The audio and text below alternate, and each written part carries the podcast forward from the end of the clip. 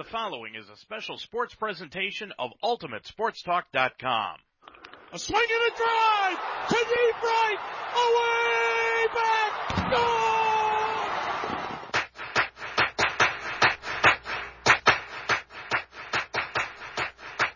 Ultimate Sports Talk dot com now presents the longest-running internet radio program in America, the Ohio Baseball Weekly Show, a comprehensive look at the Cleveland Indians and Cincinnati Reds. For the sixth consecutive season, we examine each team and their progress through the two thousand sixteen season. And now, the Ohio Baseball Weekly Show. Good evening, everyone, and welcome to the Ohio Baseball Weekly Show for another Monday night. And after going through the state high school baseball tournaments over the weekend, I am completely rejuvenated about the Cleveland Indians because they have won five in a row and they are in first place. And believe it or not, the Indians went five and two this week, and the Cincinnati Reds went five and two this weekend. And in order to talk about the Reds, let's bring in our resident Reds expert from down south, Mark Donahue. Mark, good evening. How are you tonight? Well, David, I, I, I'm perplexed. Um, I don't want to root for the Reds, and here I find myself uh, rooting for the Reds.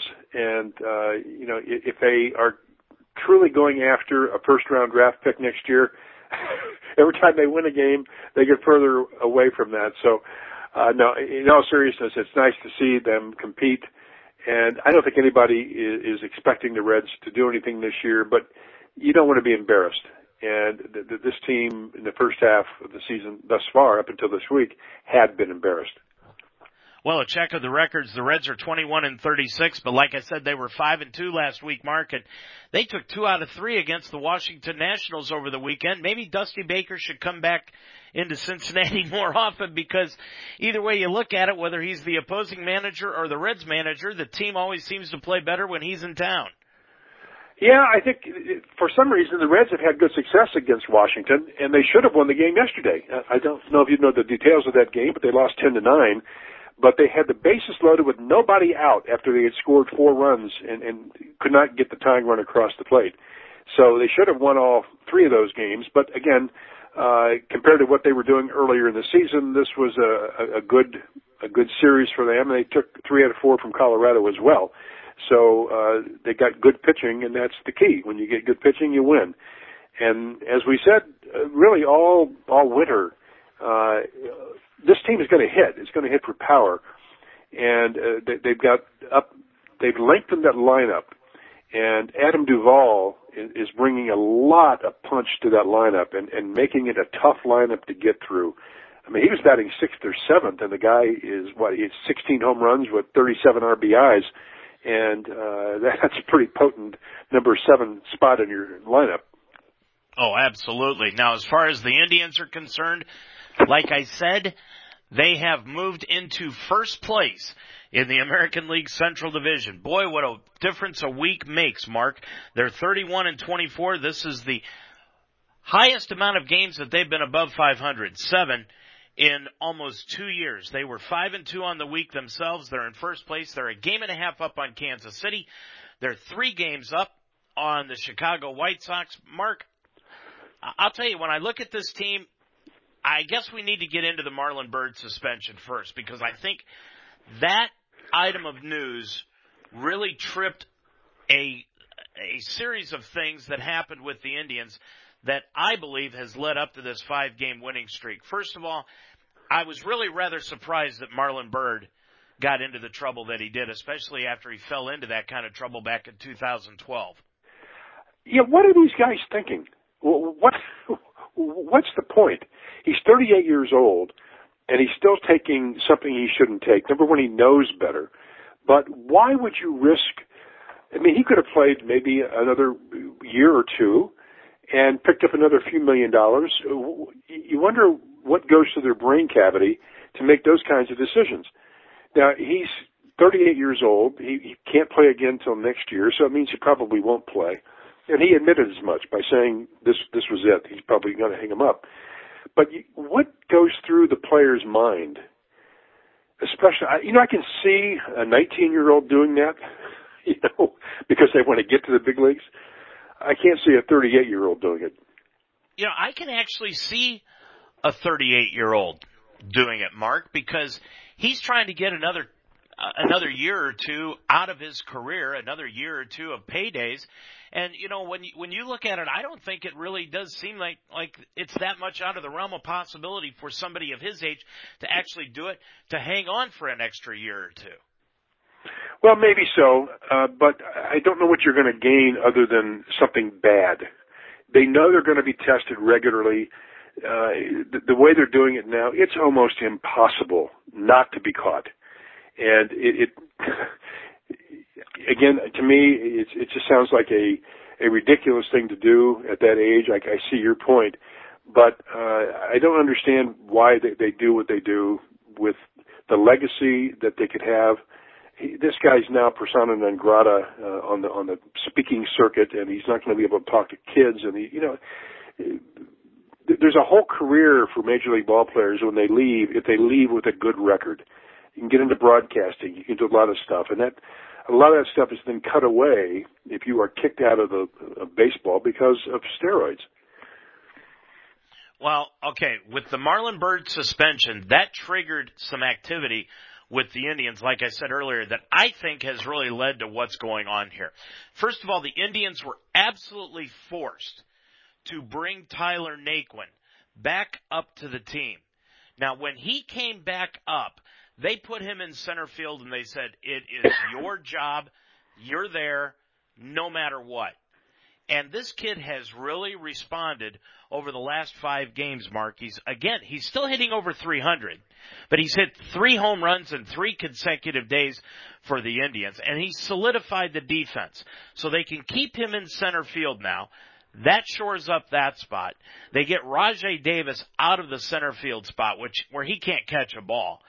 And until Michael Brantley comes back, you've got Jose Ramirez and now Rajay Davis playing left field. But I think the move that's going to be made, Mark, is when Michael Brantley returns. When Brantley returns, it's probably still going to be another two or three weeks before he actually comes back to the team. They're going to put him back in left field. I think the guy they're going to cut is Juan Uribe. Uribe's hitting under two thirty. He's committed eight errors so far at third base on the year. Wow. He has no range whatsoever. And I think they'll put Juan Ramirez, or Jose Ramirez, excuse me, at third base and just continue to play him at third base and, and cut Uribe. I think he's the odd man out for the Indians. But I, I think that has, this whole suspension by Byrd, by Byrd has triggered this entire activity for the Indians. Well, Dave, I think you're using this thing with Byrd as a situation where you're trying to get around some obvious issues here. Uh, number one, if you remember our selection show, or our prediction show, you selected the Cleveland Indians to win the Central. Am I correct? Yes, I did. Okay. Uh, no, I I picked them to finish second, but to win the American League. Okay. Yeah, wild card, but they they they get into the American League playoffs and and, yes. and maybe to the World Series. Then um, a month goes by, and we have a call. You're on the air in front of millions of people, and you said, I quote, "I need to rescind my prediction. The Indians are not going to win it." And now you're praising their glories. They're in first place. And now are you rescinding your rescission? No, I'm not rescinding it.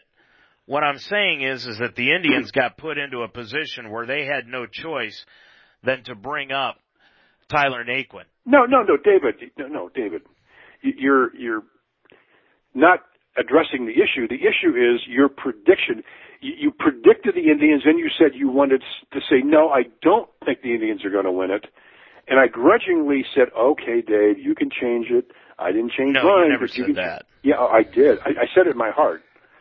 And and now you sound like you're back on the bandwagon for Cleveland again. So what is it, David? No, all, all I am saying, Mark, is that this team, the front office, begrudgingly, if you want to use that word, since obviously you've gone into your thesaurus this week again, the begrudgingly was put into a position where they had to bring up a player and play him that they had no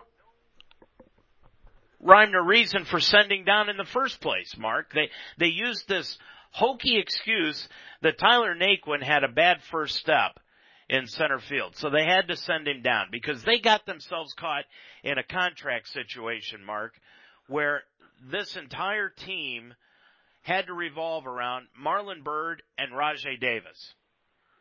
Well, now what do you got? You've got Marlon Byrd that is gone, so you've got to bring up a kid that earned his way on this team, is what they need in center field, a good defensive outfielder, because you've got to be strong up the middle. And that, and they were weak in center field when Rajay Davis played there, or Lonnie Chisenhall, or whomever they would ever have out there. Now they've got a good defensive outfielder. They moved Davis to left field where he should be playing. He actually should be a D H. Right now they're still weak in left field, but when Brantley comes back, then they'll be back and, and be in good shape defensively in left field. Now the other position that they're going to have to worry about once Brantley comes back is that third base spot, because Juan Uribe just is not working out for this team. He may be great on the bench, but on the field he is just not working out for this team. David, are the Indians going to win the Central or not? Or, or are they Probably going to win? not. Probably not. Do I think they're going to make the playoffs? Yeah, I think they're still going to make the playoffs. Okay. Um, do I think they're going to win the American League? You know, Mark, when I when I look at this team, and, and I'm not trying to rescind anything. I'm, I'm just trying to speak facts here. But when I when I look at the standings, and I look at this baseball team at thirty-one and twenty-four, and I look at the rest of the teams in the American League. You've got Baltimore at thirty-two and twenty-three. You've got Texas at thirty-four and twenty-two. And the Indians are going out to Seattle tonight. They're going to open up here in about an hour against the Mariners, who are thirty-one and twenty-five. And the Indians have got one less loss than the Mariners. I mean, they're right up there with the upper echelon teams right now in the American League. And we don't have our best player in Michael Brantley. Now, yeah, that does give us some hope. But again, I go back to the fact that the Indians' front office, had it not been for the Byrd suspension, Naquin wouldn't be up, and we'd still be fiddly farting around with Marlon Byrd and Rajay Davis in center field. Well, it, it sounds like you are still committed to Cleveland. And if that's the case, I, I think the the fans need to know that you're not going to be – if they go into a seven-game losing streak – coming up here in August, that you're not going to be backing off from your selection, because, you know, you're a man of honor, and I think you just have to hang in there and say, uh, if they don't win it, you screwed up, and take it like a man.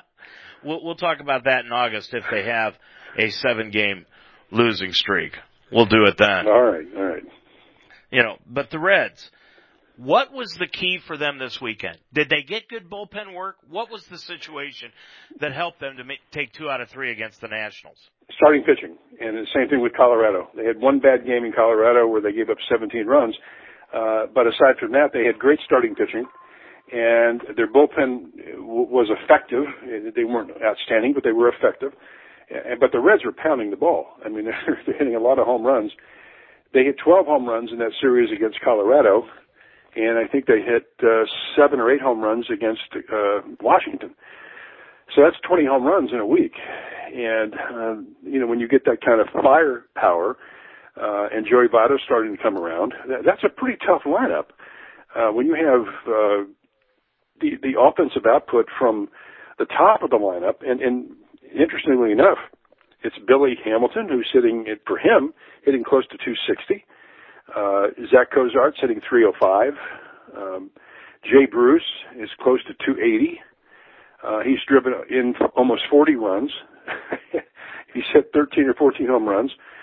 So that's a tough lineup to wade through, uh, if, if you're an opposing team.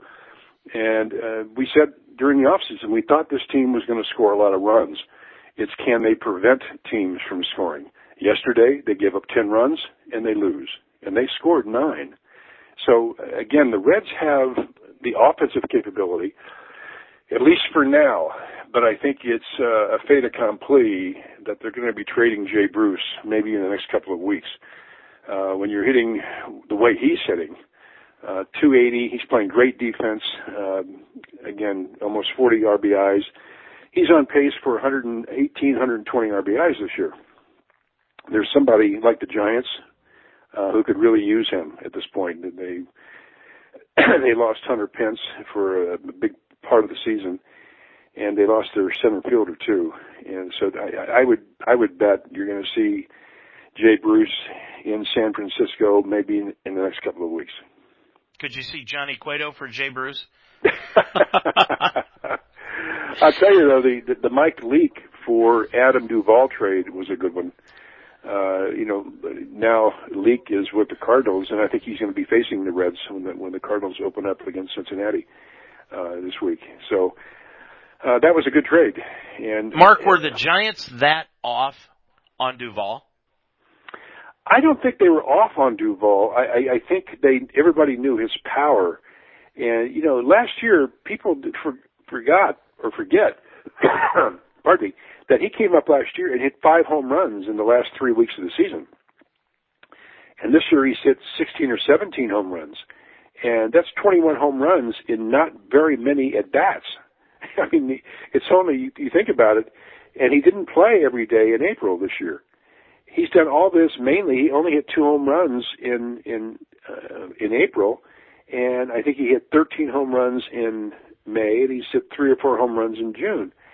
So this guy, you know, they when they have a pitcher who throws very hard, but he doesn't look like he's throwing hard, it's called easy gas, that there are some guys who can just throw the ball naturally without any strain, ninety-seven, ninety-eight miles an hour. Well, Adam Duvall's got easy power. He can miss-hit a ball, hit it on the end of the bat, and hit it over the fence. And yesterday, he pulled one down the left field line. He hit it off the off the handle of the bat, but he hit it on the left field line and hit it at almost three hundred feet.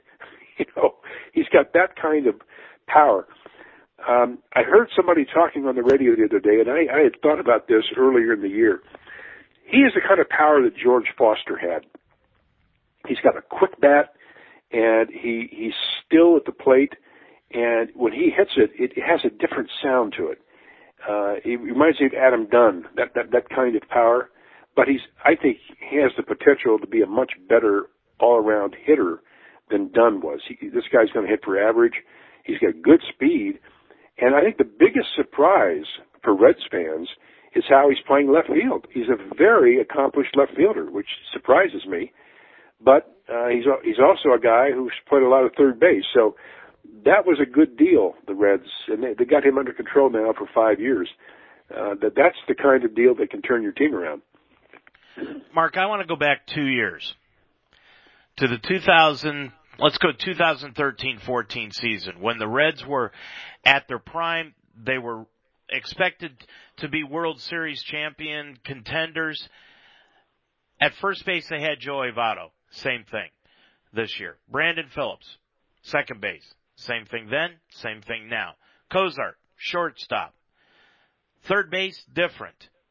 Okay, you had Frazier then. All right, you don't have him now. Left field was always a problem. Center field was Billy Hamilton. Right field was Jay Bruce. Catcher was Devin Mesoraco. What's the difference?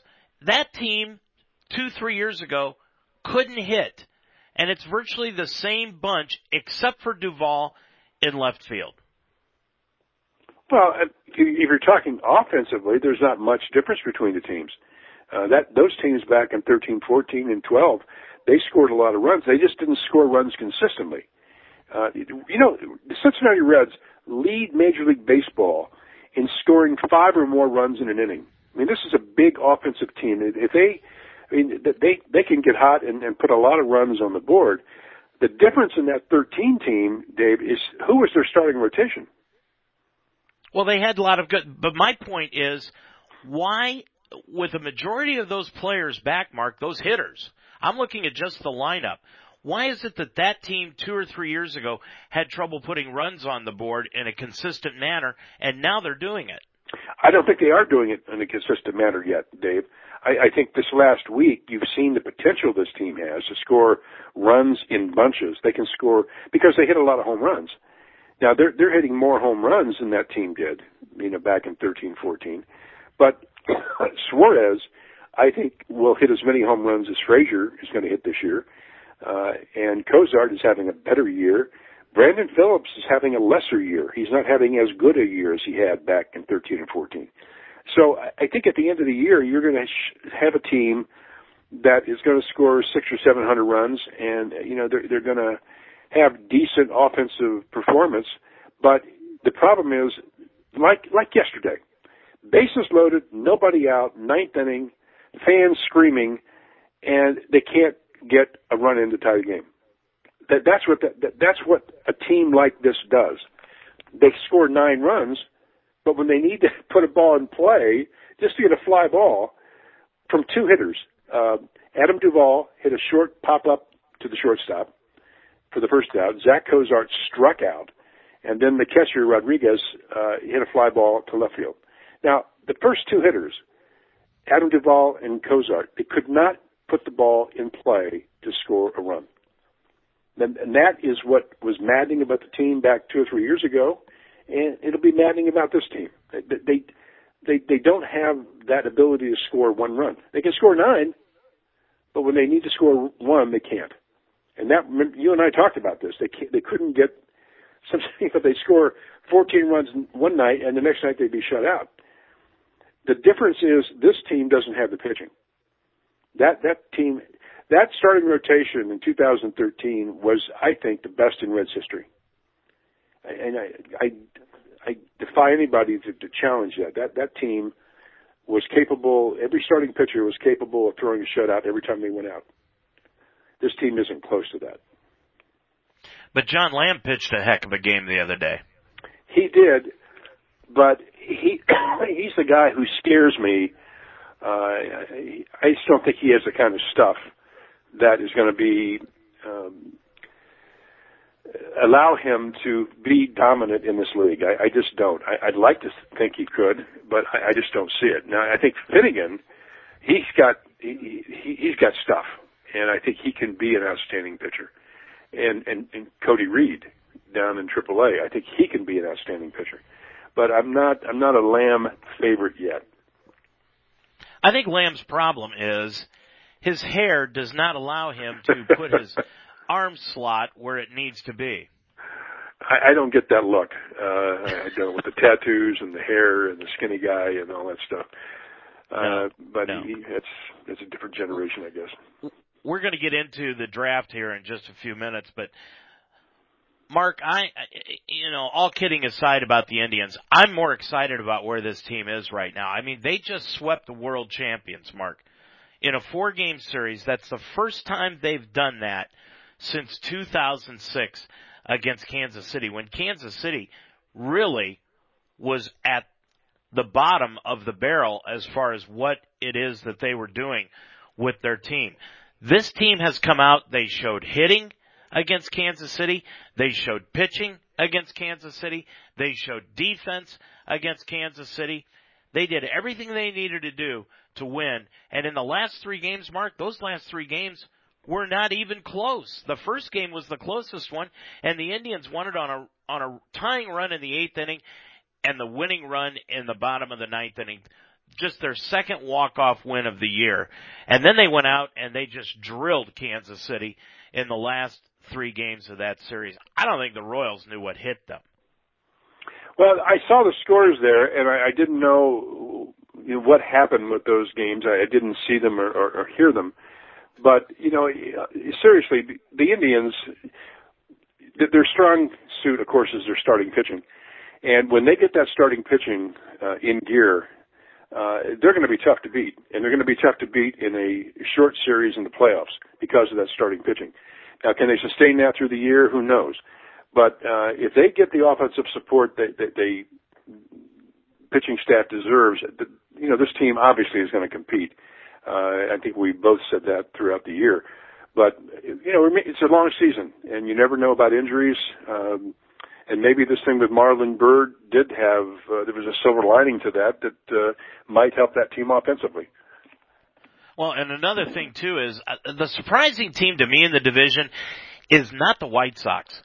It's the Tigers. The Tigers are only three and a half games out of first place in the Central Division. And, you know, as much trouble as Brad Ausmus was in a year ago with that team, he's the darling of, of the, of the city of Detroit right now because nobody expected the Tigers to be where they are right now.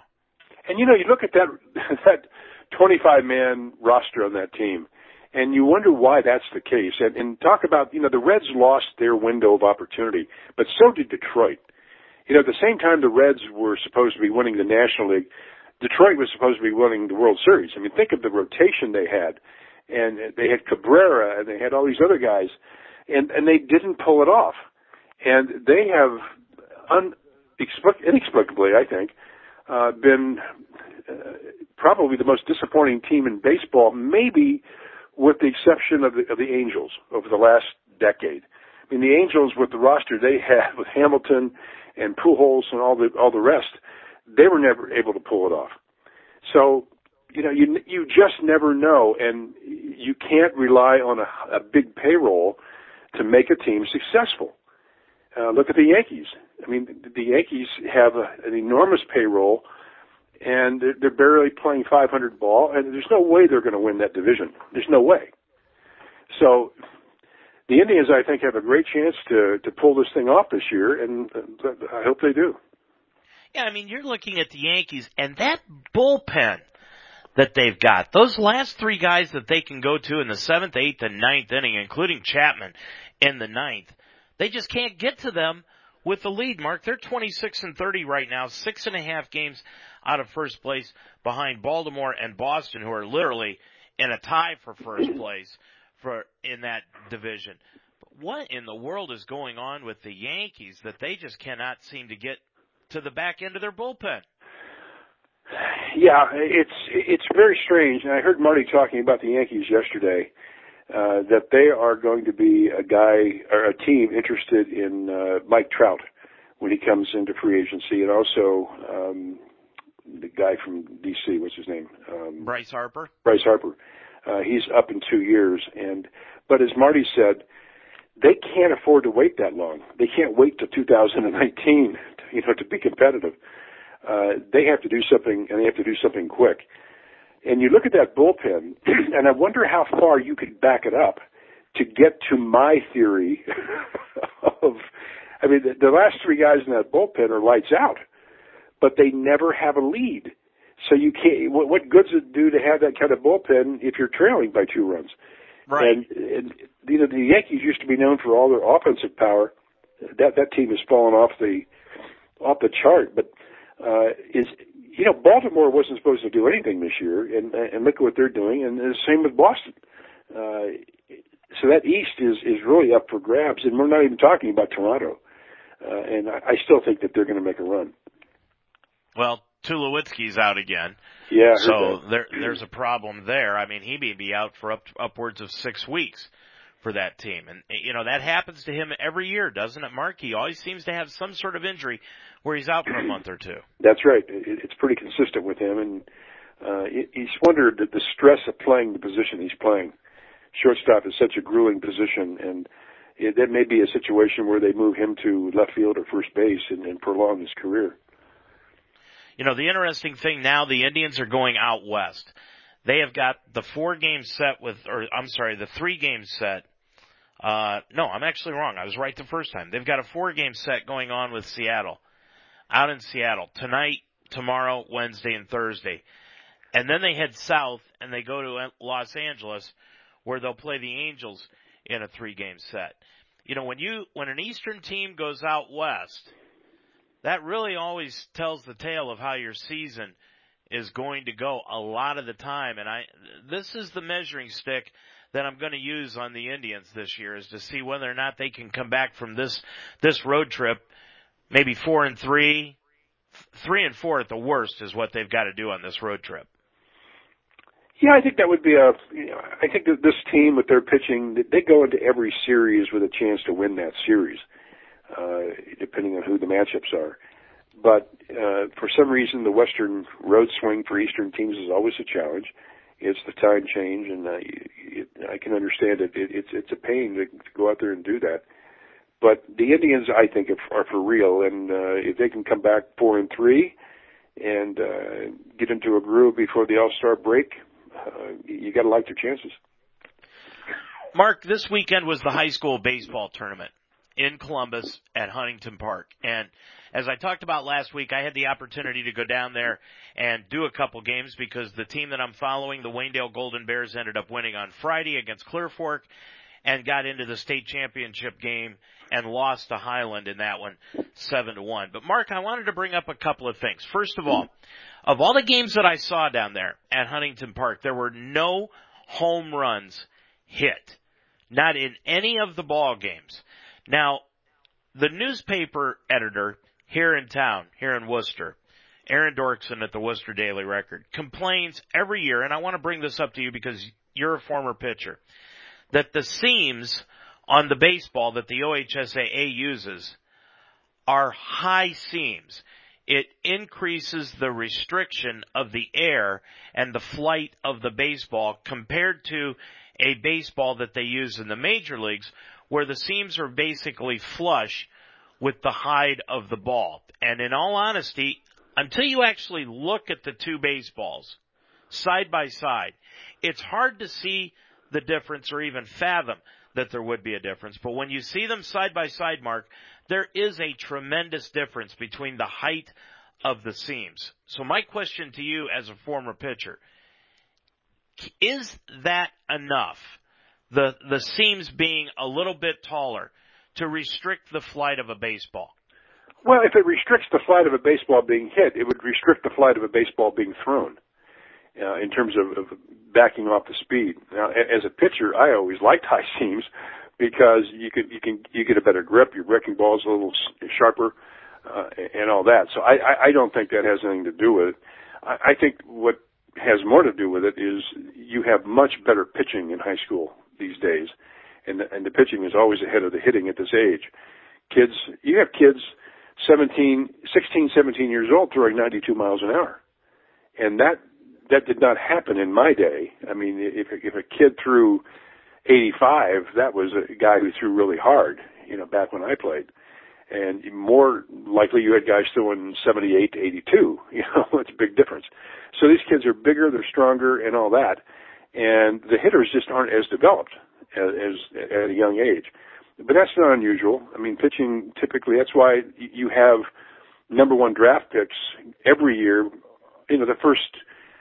I'd say seventy-five percent of the players taken in many in many drafts are pitchers. That's why, because they're, they're more advanced and more developed.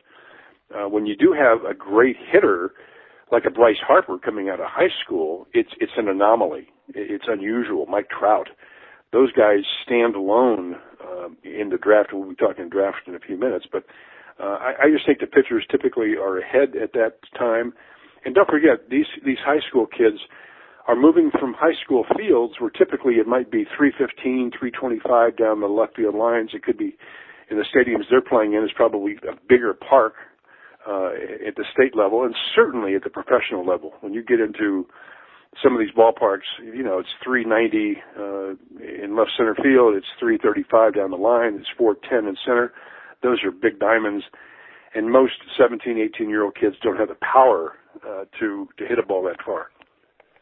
Mark, there were a lot of scouts, both professional and college scouts, of course, at the state tournament down in Columbus this past weekend. And Cincinnati LaSalle, couple things about them. They lost to Pickerington North in the Division One state championship game by a final score of two to one. Now, I cannot remember for the life of me the name of the pitcher at Pickerington North.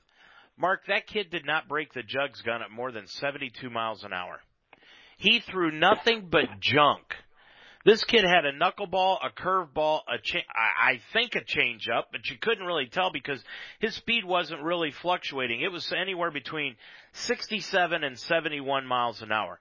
But they, they put the jugs gun up on the side like they do at the major league parks, and he never tipped the, the M P H at more than seventy-one miles per hour, and he totally befuddled the LaSalle hitters.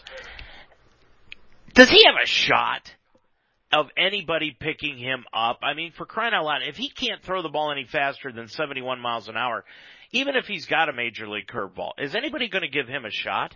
If he has a major league curveball now, no, they won't. Unless he has a fastball to, to balance that curveball, no.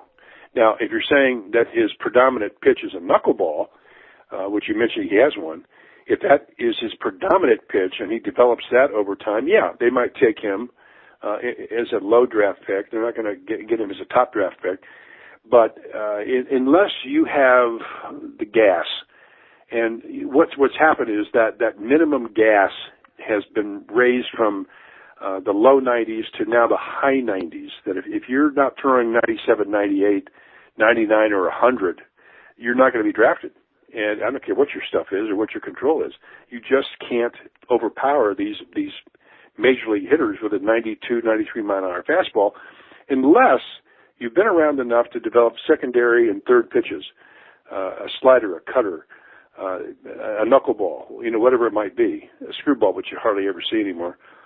Uh, you don't need to throw a screwball anymore if you have a good change. So the changeup is, is the biggest is the biggest addition to the arsenal of pitchers over the last decade. And it used to be that a guy who threw ninety-three, ninety-four, he also had a slider that was probably in the high high eighties. Uh, that's not enough anymore because hitters, major league hitters, they will tear that stuff apart. You, you can throw one hundred all you want. If you don't have something else, they're going to hit you. So in answer to your question, could they draft this kid? Yeah, maybe. Uh, but it's not going to be because he has a good breaking ball. That's that's not nearly enough. The other question I had for you about Cincinnati LaSalle is they had a tall, lanky, left-handed number three hitter that played first base, and his name was Casey. Was that any relation to Sean Casey? I don't know. I, I don't know that team. Um, I think Sean lives in Pittsburgh. Uh, oh, does he, he now? Yeah, okay, I, yeah. I thought maybe he still lived in Cincinnati. No, I think he lives in Pittsburgh. That, that's his hometown, and I think he went back there after he retired. He could be down here. I don't know, but uh, okay. It'd be interesting to find out. Yeah. So Pickerington North won Division One. Division Two went to Defiance. They won their second consecutive one. I played baseball in high school, Mark, against Defiance's head baseball coach, Tommy Held. He's an Eden, Ohio graduate. They beat Hamilton Baden three to two in eight innings. In the game that I did here on Ultimate Sports Talk, along with Greg Mitchell, uh, Berlin Highland defeated Wayndale by a final score of seven to one to win the Division Three state championship, and Division Four Newark Catholic beat North Liz- Lewisburg Triad five to four. All that at Huntington Park. Mark, it was a lot of fun to watch these kids play. A lot of fun to do the games. Great venue, and just the whole weekend was outstanding, put on by the Ohio High School Athletic Association. And some of those kids that we saw down there, Mark, might get drafted because the draft is going to be held this week at seven p.m. on the Major League Baseball Network. You can watch it. The Phillies have the number one pick. The Reds have the number two pick. I'm going to play something from Keith Law here in a second, but if what are they saying down in Cincinnati, Mark? Who who is the, the pick of choice? If they had their pick of the litter, so to speak, who would the Reds want? It depends on, of course, what the Phillies do. Early on, it's been the fact that the Phillies are going to take A J. Puk. Uh, he, he's a left-hand pitcher out of the University of Florida, throws ninety-eight. He's got all the goods. He's supposed to be an outstanding pitcher. But rumor now has it that the Phillies may go for a position player and pass on Puk. Now, if that's the case, I think the Reds will take Puk in a heartbeat. Uh, if the Phillies take Puk, as many say they still will, Uh, there are three other players that apparently the Reds are are, are targeting. Uh, one is a young man, an outfielder named Kyle Lewis from Mercer University, and a shortstop, Devin uh, Perez from Puerto Rico.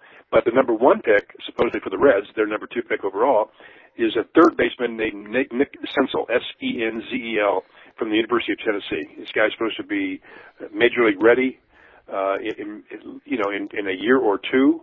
Uh, which the Reds need, but they, the, the draft, people think that a, a good draft this year is going to change this organization. It's not. It's not going to change this organization. I don't care how good the gra- draft is. At least it won't change it for three, four, or five years. Let me ask you a question. Can you name the Reds' two thousand fifteen number one draft pick? No. Can you name fourteen? No. Can you name I, I can't I can I can name the Indians, but I can't do the Reds. Okay. Can you name thirteen, twelve, or eleven? No. Well, the reason you can't is none of these players are on the big league team. Not one of them. Now, let's go back to two thousand eleven, Robert Stevenson. He's in triple A Louisville. He's having an okay year. He's not been overpowering. He got lit up the other day, by the way. And he was drafted five years ago. He's been on everybody's list of top prospect for such a long time that now you begin to wonder, did they get it wrong? Did they, they pick the wrong guy in two thousand eleven and we're just finding out in two thousand sixteen? In two thousand twelve, they took Nick Trevioso. He's still in double A. Phil Irvin is supposed to be a great position player. He's in double A. He's hitting two forty. Nick Howard, a right-hand pitcher, he's in advanced single A in Daytona. Last year, Tyler Stevenson is hitting one ninety-two, playing a Class A advanced Daytona. Now, these are their top, the top number one picks for the Reds, and only Stevenson has been up with the team. He's actually two and oh for this year's team and pitched okay. But he's far from overpowering, and it, it, it, the draft, it's important, but the results of that draft and the number of players who make it are so incredibly small that you cannot build your organization around the draft alone unless you have a number one pick for three or four years in a row, which means you are going to be an awful team for that period. So uh, while I'm excited that they can finally get some talent in the organization, uh, it's not going to be a, a deal maker or a game changer for this team for the foreseeable future. Well, let's take a listen to what E S P N's Keith Law has to say about who the Phillies may go with and then subsequently who the Cincinnati Reds may go with. Usually by this point, I've got a pretty good idea of who's going in the top few picks, especially at one one, but this year that's definitely not true. And so what you've got here in this piece is my best guess from consultations, to put it uh, in a formal way, with lots of people in the industry. The consensus seems to be that A J. Puk from Florida would be the most likely first overall pick. Not to say that he definitely is, because I don't believe the Phillies have decided yet. But uh, with him at one, then that sort of informs the next few picks, at least down to about picks five or six. Uh, we've got to get a few of those top names sort of cleared off the board until we get to the next tier.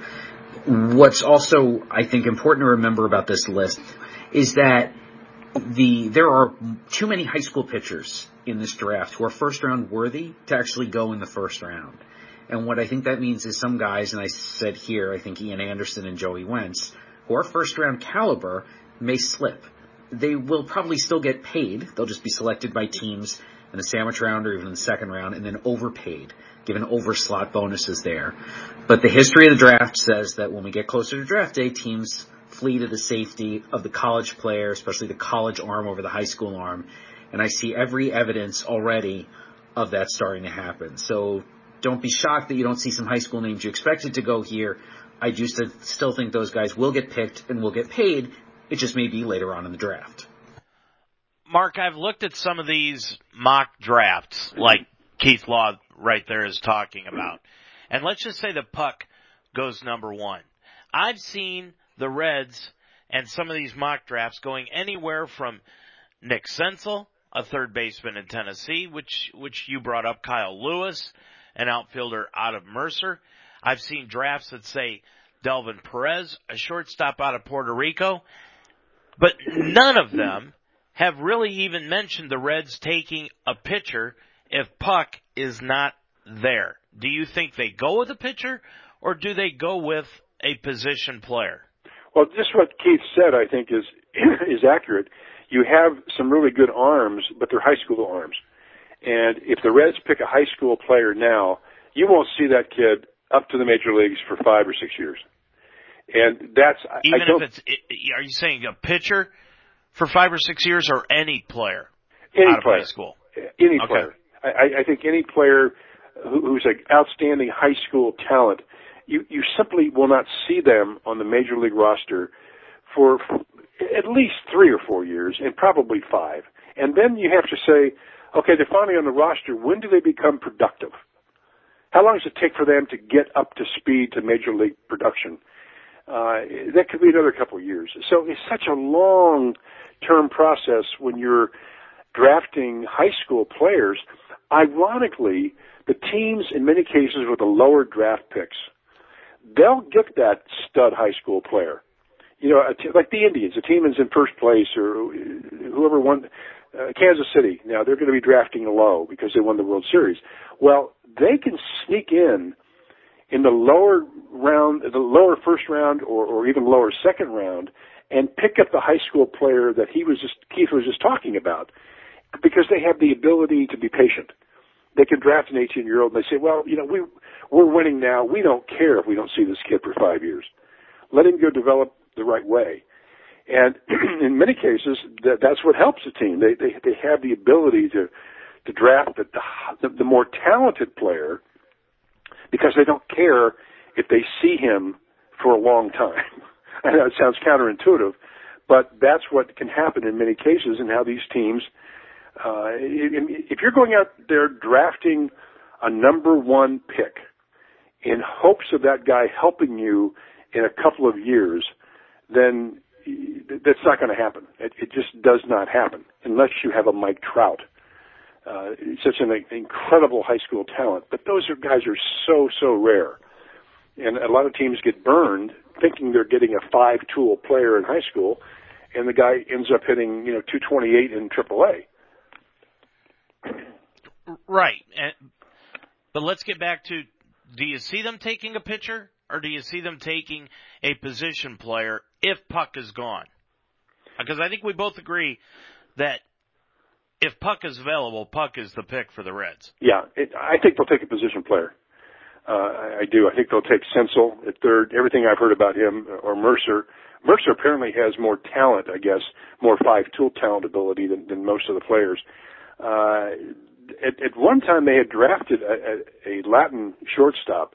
I don't know what happened with that draft, but don't forget, the Reds are drafting uh, number thirty, that number number two, and then number thirty-five in a sandwich round pick, plus a high second round pick.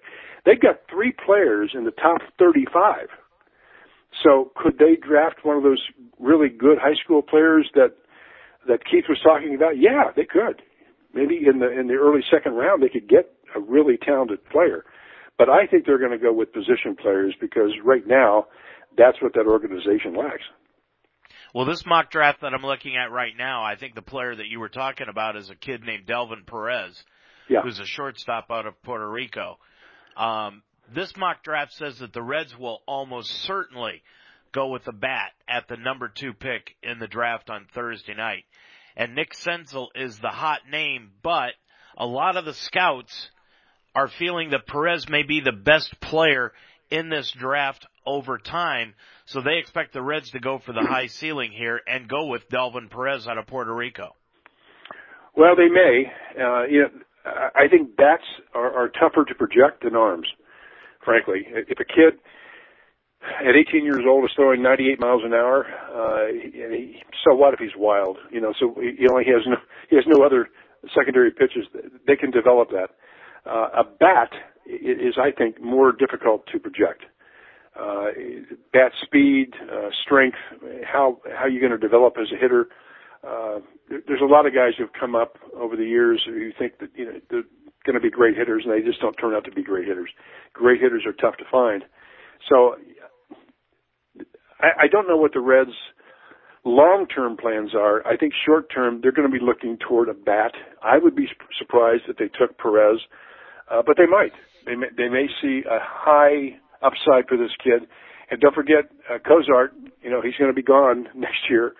Uh, he's going to be a free agent. So they're going to need a shortstop. Now, that that kid won't be ready to play for two or three years. So uh, you'll, you'll have a, a stopgap next year at short. Well, that kid develops if they draft him. But the Senzel, uh, from all indications are that he's the best power bat in, in the draft. And that's what it's – they also call him the most developed bat in the draft. It's not just the power that they've got. They say that he's probably the best developed bat is the word that they use here in this mock draft. Well, I hope they get him. I, I don't think they need another shortstop hitting two twenty-eight. I don't care how good he is uh, defensively. That team needs some power. And if a kid is drafted as a third baseman out of high school or even out of college, that doesn't mean he's going to stay at third base. I mean, you could see Senzel going to left field. I don't know what kind of speed he has, but maybe even right field because Jay Bruce will be gone. So uh, I hope the Reds draft Senzel. Uh, I think he's going to have a shorter path to the big leagues than the other guys, other than Puk. Uh, from what I re- read about Puk, uh, he's he's not Kershaw, but he's he's that kind of power arm. And uh, I, I would hope the Reds would get him because uh, even if they draft too many pitchers, you can always trade those pitchers if they're good for, for some good major league hitters. Mark, I've heard crazy comparisons to even Steve Carlton. Yeah, I mean, this guy is supposed to be the real deal. Um, and, you know, he's I think he's, what, six foot seven, two thirty-five, yes. two forty? He's, he's a big boy. And uh, that kind of that kind of power arm uh, is hard to come by. And so I, I, I think the Phillies would almost certainly take him. I can't imagine with where they are in their development, they wouldn't take that kid. And maybe they're sending out false messages. I don't know. But it'll be interesting. It's Thursday night at seven p.m., and uh, uh, I think a lot of Reds fans will be looking forward to that, only because there's nothing else to look forward to this year with this team. Well, there's something else that's interesting about the draft this year. This is going to provide the fifth and final referendum on the slotting system and bonus pools that have been involved in the draft for the past four years. And what that means is the current collective bargaining agreement, which introduced these rules, expires after next year. Major League Baseball assigns a monetary value to every pick in the top ten rounds of the forty-round draft. And this year that value ranges from nine million dollars, fifteen thousand dollars for the first overall pick. If Puk is drafted number one, he automatically gets a salary of nine million dollars, fifteen thousand dollars. You mean a bonus? A bonus. Yeah. And that goes to one point eight seven eight for the Saint Louis Cardinals with the last pick of the first round to one hundred fifty-six thousand six hundred dollars for the Cardinals' tenth round pick, which is the last pick in the tenth round.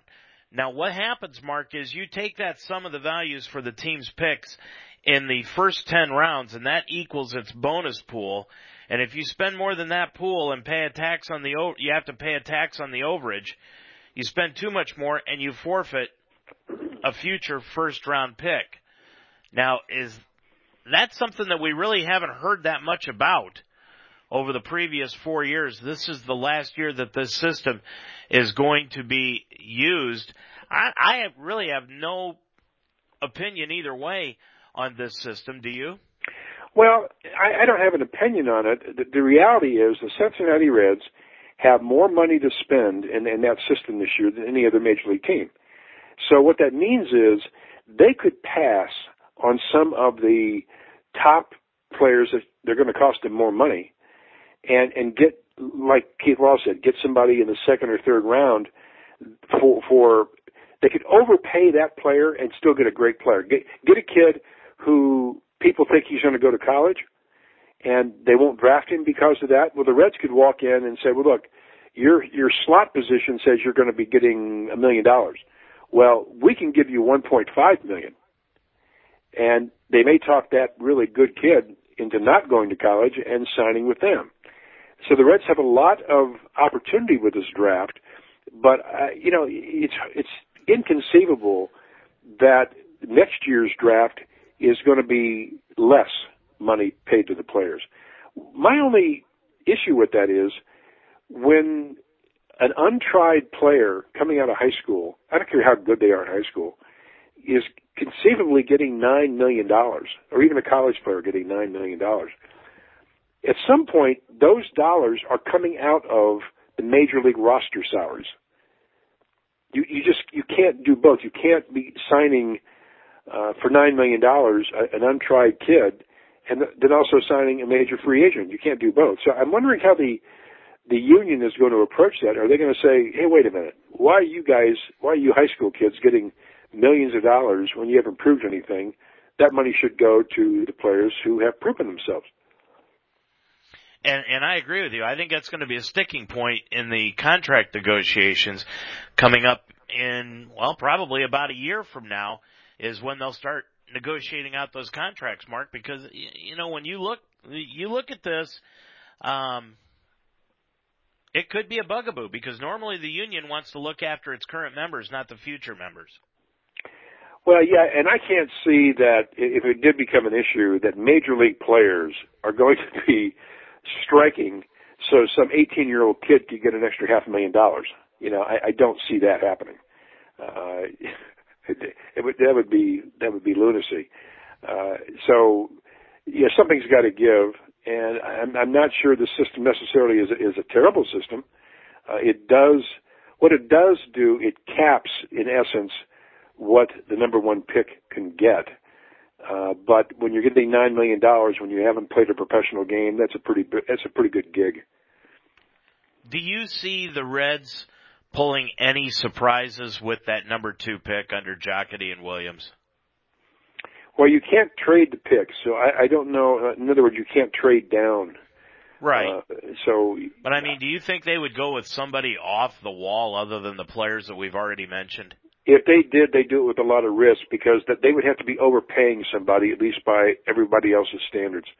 So if they were to pick somebody, you know, that no one's heard of, well, that means they're overpaying theoretically for that player because somebody, nobody, no one else has valued that player that highly. So if you're going to protect yourself, at least through uh, the, the public, uh, the public lens, uh, if you if you have a chance to take Puk and you don't. Uh, you're you're gonna you're gonna pay the price. If you take Puk and he doesn't pan out, at least you've gone with the conventional wisdom, and you've been you know you've been you're protecting yourself somewhat by taking that that name. So Senzel, uh, by taking him, everybody says that that's a bat, that is a developed bat. He, he, he he's not a bad pick. If it doesn't pan out, you can't go back and say, gee, we made a bad pick. No, you didn't. You made a, you made a pick that everybody else said you should have made. And I think that goes into uh, the decision-making many, many times. Mark, as we round out tonight's show, a couple of years, nineteen ninety-one and nineteen ninety-two. What happened on this day in baseball in nineteen ninety-one? Any idea? I think I had a chicken sandwich for lunch. Uh... The Cleveland Indians demoted Albert Bell. They shipped him to the minors for not running out a ground ball in their two to one loss to the White Sox. Got rid of him. Sent him down in nineteen ninety-one. Of course, the next, I think it was within two weeks, he was right back up with the team.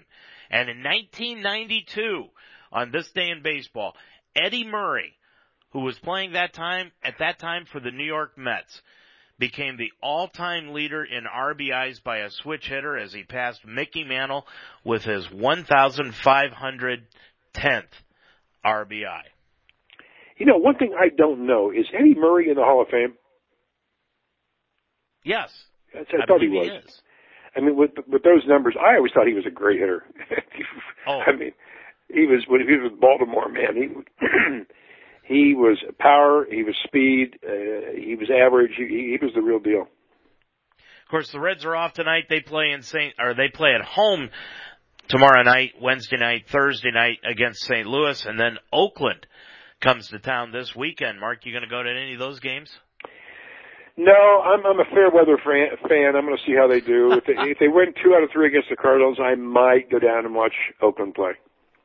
And like I said, the Indians, they play in Seattle here in about ten minutes, and they've got a four-game set with the Mariners through Thursday, and then they play in Los Angeles against the Angels this weekend, Friday, Saturday night, and Sunday afternoon. Mark, that's going to do it for the show this week. Thanks a lot. We'll talk to you again next Monday night. Have a good one, Dave. That's going to do it for tonight's show. Thanks a lot to Mark Donahue, to Greg Mitchell also for producing tonight's show, but also to you for listening here this evening. That'll wrap things up. Until next Monday night at nine o'clock, I'm Dave Mitchell for Mark Donahue. Have a good week, everybody. The Whiz Kids had won it, Bobby Thompson had done it, and Yogi read the comics all the while.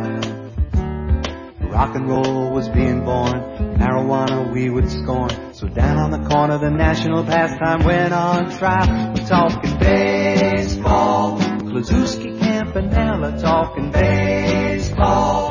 The man and Bobby Fella, the scooter, the barber and the nuke. They knew them all from Boston to Dubuque, especially with